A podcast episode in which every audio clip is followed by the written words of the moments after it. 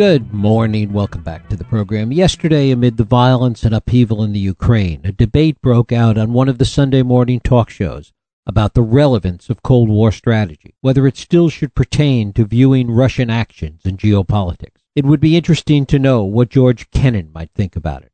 He was, after all, the architect of America's Cold War policy of containment and perhaps our greatest political and diplomatic strategist with respect to Russia and the former Soviet Empire. He also won two National Book Awards, two Pulitzer Prizes, shaped the Marshall Plan to rebuild Europe, helped with the rebuilding of Japan, and set the stage for America's China policy after the war. He was both a man of letters and a man of action, but his views on domestic politics and on modernity were far less prescient.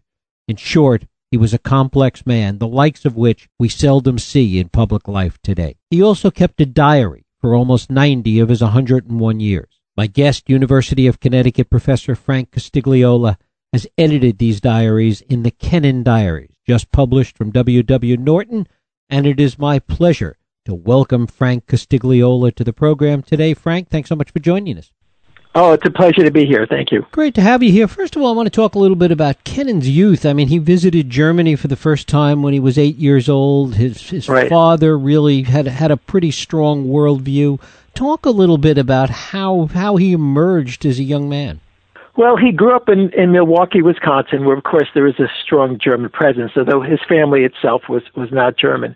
His father was the person actually who, was an international, he was a lawyer, a, a tax lawyer, who studied the income tax when that was a new form of taxation. And his father, um, Kent Kennan, um, went to Germany, spent time in Germany to learn about the German mode of collecting ta- income taxes, and came back and advised the state of Wisconsin um, in terms of uh, instituting its its income tax. I guess Scott Walker would not be a fan of uh, Kent uh, Kent Gossett. Yeah. And talk a little bit about how that early experience really began to shape Kennan's views of the world. I mean, the thing that's remarkable is he started keeping these diaries when he was 11 years old. Right, right, right. He was always, I think, a very a person who believed he was acting in time, and and you know that he was acting in a certain historical era, era, and from an early age, really started thinking that he was going to influence history.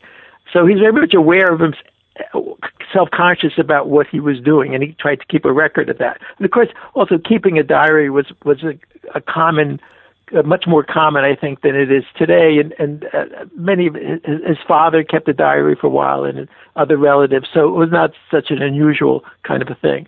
But he always had a cosmopolitan view of um, of life, and um, so as I said, he went to he spent a year in Germany, went to school in Germany uh, when he was eight years old, and um, and then went on to join the Foreign Service after he graduated from Princeton in 1925.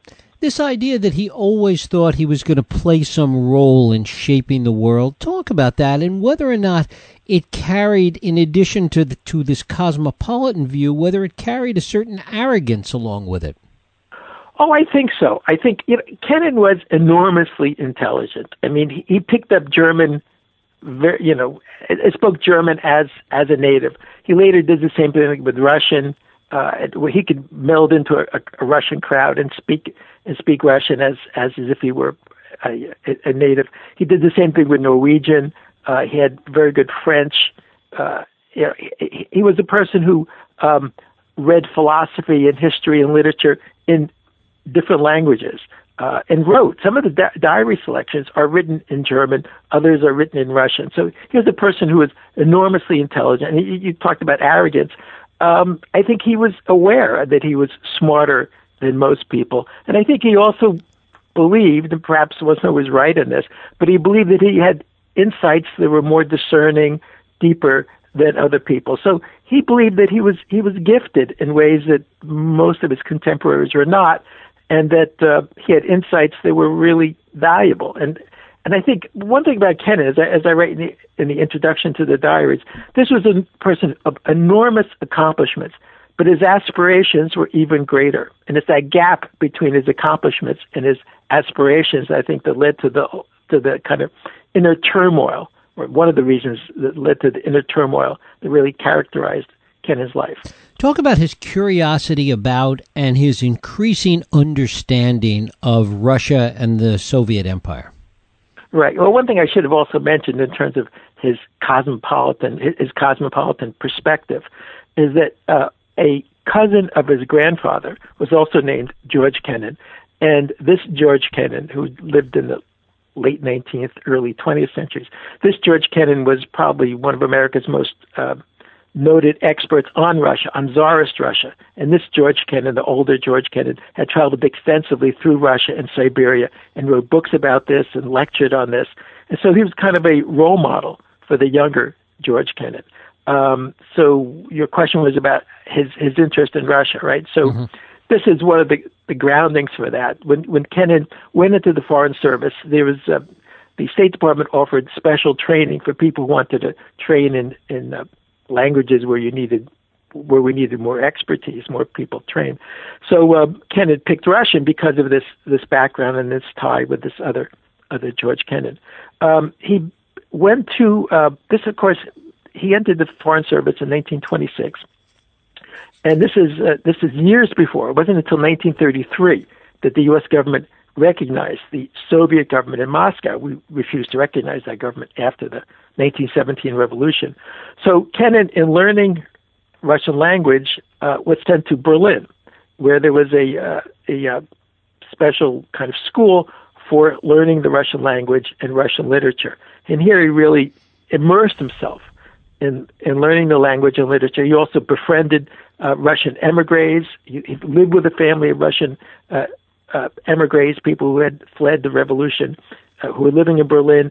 So he really he became, uh, and the goal of the State Department was to educate American diplomats so that they were educated as if they had been a pre 1917 member of the Russian gentry, kind of the upper middle classes people who uh, people were educated in literature and history and so forth. And Kennan absorbed this like a sponge.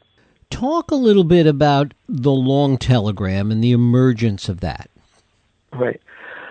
Well, that's the thing for which Kennan is most widely known, and in some respects, I think that's that's like in a way an albert that became kind of an albatross around his neck.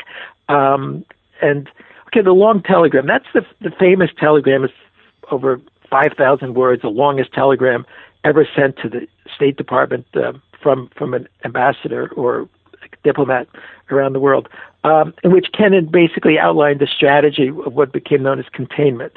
That uh, uh, Kennan basically said there is that the United States did not have to go to war with with Russia, and yet also did not have to accept Russian expansion, rather through a policy of containment, a kind of middle ground of containment, um, the United States could literally contain, put a wall around uh, the Soviet Union and prevent the Soviet Union from expanding further. Uh, and the wall would consist, Kennan believed that the wall should consist of, of basically political pressures and building up the countries around Russia so as to prevent further Russian expansion. Of course, Russia had expanded its influence uh, during and after World War II when its armies occupied uh, Poland, Romania, Hungary, and the other countries of what became the Soviet bloc. So the, the promise of, of the long telegram was that war was not necessary and simply accepting, uh, passively accepting Russian expansion was not necessary. Containment was a happy middle way. He saw that as a political option not exactly. necessarily a military one. And in fact, he was not happy with the way military buildup had become part of that strategy. Precisely, precisely.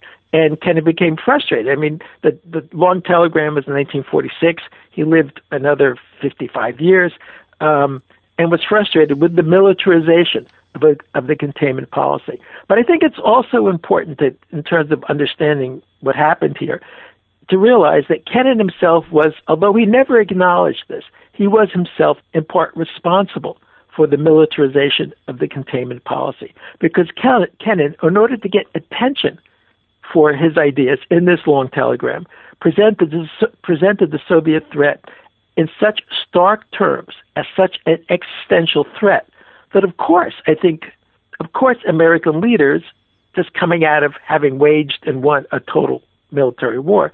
American leaders saw that threat as needing to be needing to be met through military as well as political measures. So I think Kennan is responsible for the militarization of the containment policy that he deplored later on in his and, life. And in fact, he amped up the message after the long telegram with the famous article he wrote for Foreign Affairs under uh, right. the byline of right. Mr. X. Talk about that. Mr. X, right, right, right.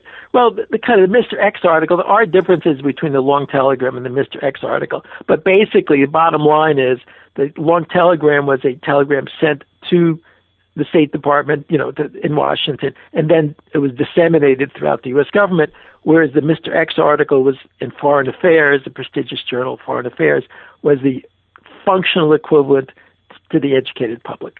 And then, and then parts of it were excerpted in Reader's Digest and so forth. And so the containment doctrine and the containment idea was dispersed throughout the, the American, uh, throughout the American population. And further to your point about amping up the rhetoric, the Foreign Affairs article was even stronger in talking about the Soviet threat, even more so than the long telegram.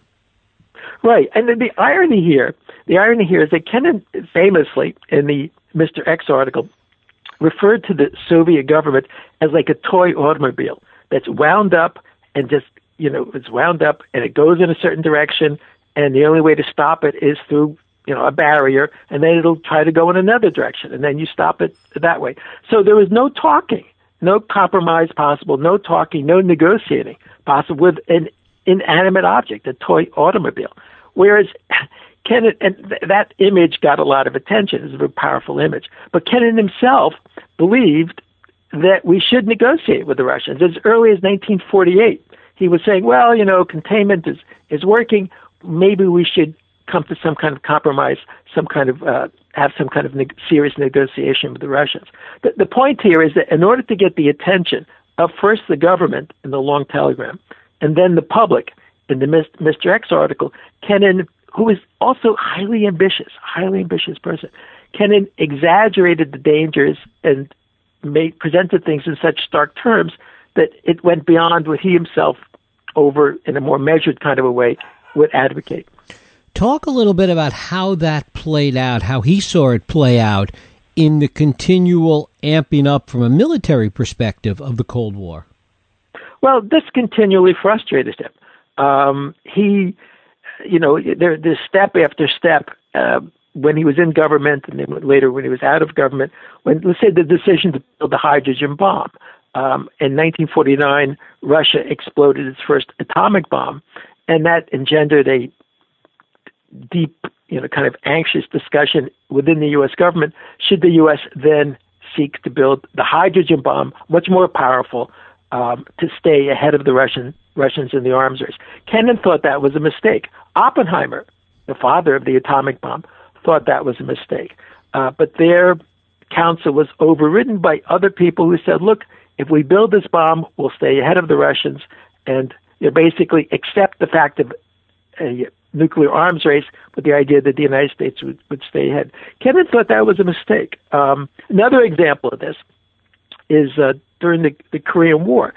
Kennan was part of the planning within the Truman administration that uh, which the Truman administration decided in, in June 1950 to respond to the North Korean invasion of South Korea by sending in American troops. Kennan was part of that uh, planning, but then Kennan thought that the U.S. troops should go no further than the 38th parallel, no further than restoring South Korea, South Korea's territorial integrity. So but Kennan was overruled when Acheson and Truman and others decided to press, and MacArthur decided to press north into North Korea.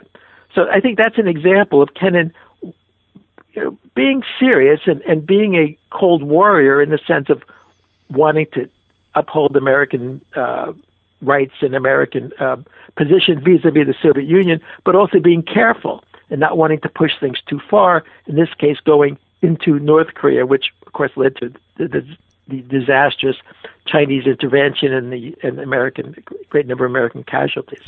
Talk a little bit about his views about China because they were he was very instrumental in America's post-war China policy. Well, he thought that you know Kennan is wonderful in many ways, but he also was, I think you could use the term racist, is, is not, not too strong. But of course, he's also somebody from the early 20th century when there was the prevailing racism in, in, in the United States.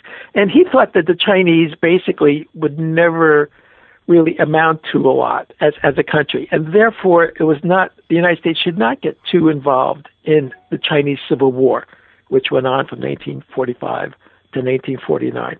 That the United States should not get too involved and and should limit its its uh, commitment to China because first of all, there was not very much we could do. China was such a huge country. And secondly, even if China went communist, uh, Kennan did not think that would be such a disaster because he, he believed the Chinese would not amount to. to he, he did not foresee China becoming the powerful nation that it is today. That is one of the interesting things about Kennan that, that while he was prescient with respect to containment and the Soviet Union at a particular moment in time, his views on a whole host of other subjects, including domestic policy, racial policy, modernity, all seem to be out of step with the particular time. I mean, there really seems to be this one idea that, that he got exactly right, and not as many others. Well, yeah, but I think also we have to understand. Okay, so Kennan, the policymaker, got the containment idea right um, even though he exaggerated the threat as it for reasons the repercussions I, I mentioned earlier. But I think we, there's another kind of Kennan, in some respects, is even more fascinating, and that's Kennan the intellectual. You know, as someone once said, intellectuals are people who think otherwise. Kennan had this kind of, I think, part of the fascination about Kennan and and the interest that Kennan can bring is that he's a guy who who was not really of the 20th century. He kind of brings a 19th, even 18th century perspective on the dilemmas and and on the developments of the 20th century. So you know he looks askance at things like the development of the automobile, um, which he saw let's the development of the automobile at the expense of extensive commuter rail because it, he pointed out you know, in a way, this is crazy. In a way, it makes sense. If you have a society organized on the basis of people on the automobile, where everyone goes drives to their own home and so forth, people are going to be all spread out. Whereas if you you know had more intensive development, as there was earlier in the 20th century, of commuter rail and long-term rail traffic, um, people tend to be clustered around the the rail the rail station. And and he was a person who believed very highly in, in community.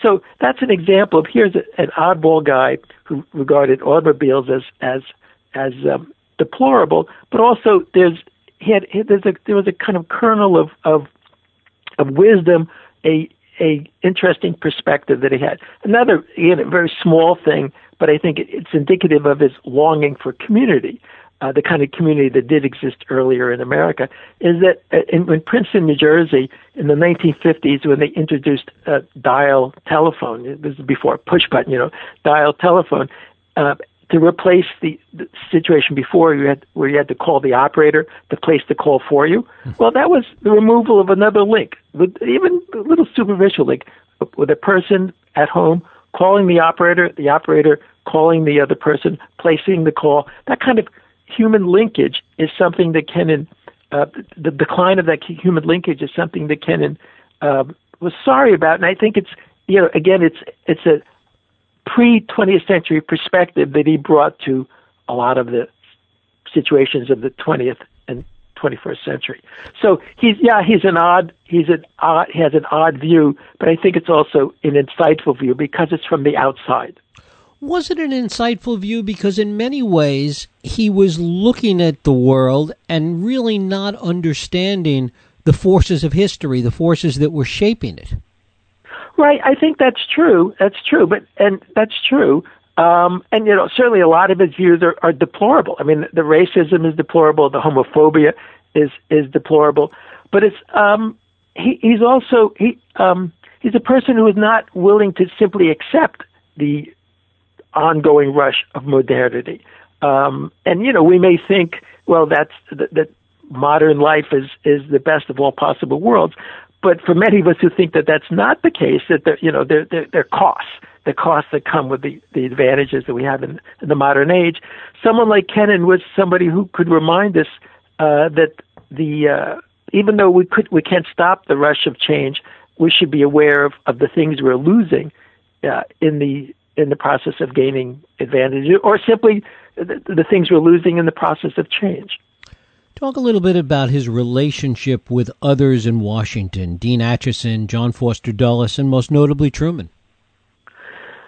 Well, I think he didn't have a lot of contact with Truman per se. He had a lot of contact with George Marshall, who's uh, Secretary of State uh, from 1947 to 49. Marshall also been the uh, basically the U.S. military chief of staff in World War II. Marshall was the man. George C. Marshall was the man, probably the most had the most prestigious reputation of anyone, anyone in U.S. government from let's say 1945 to 1950, 55.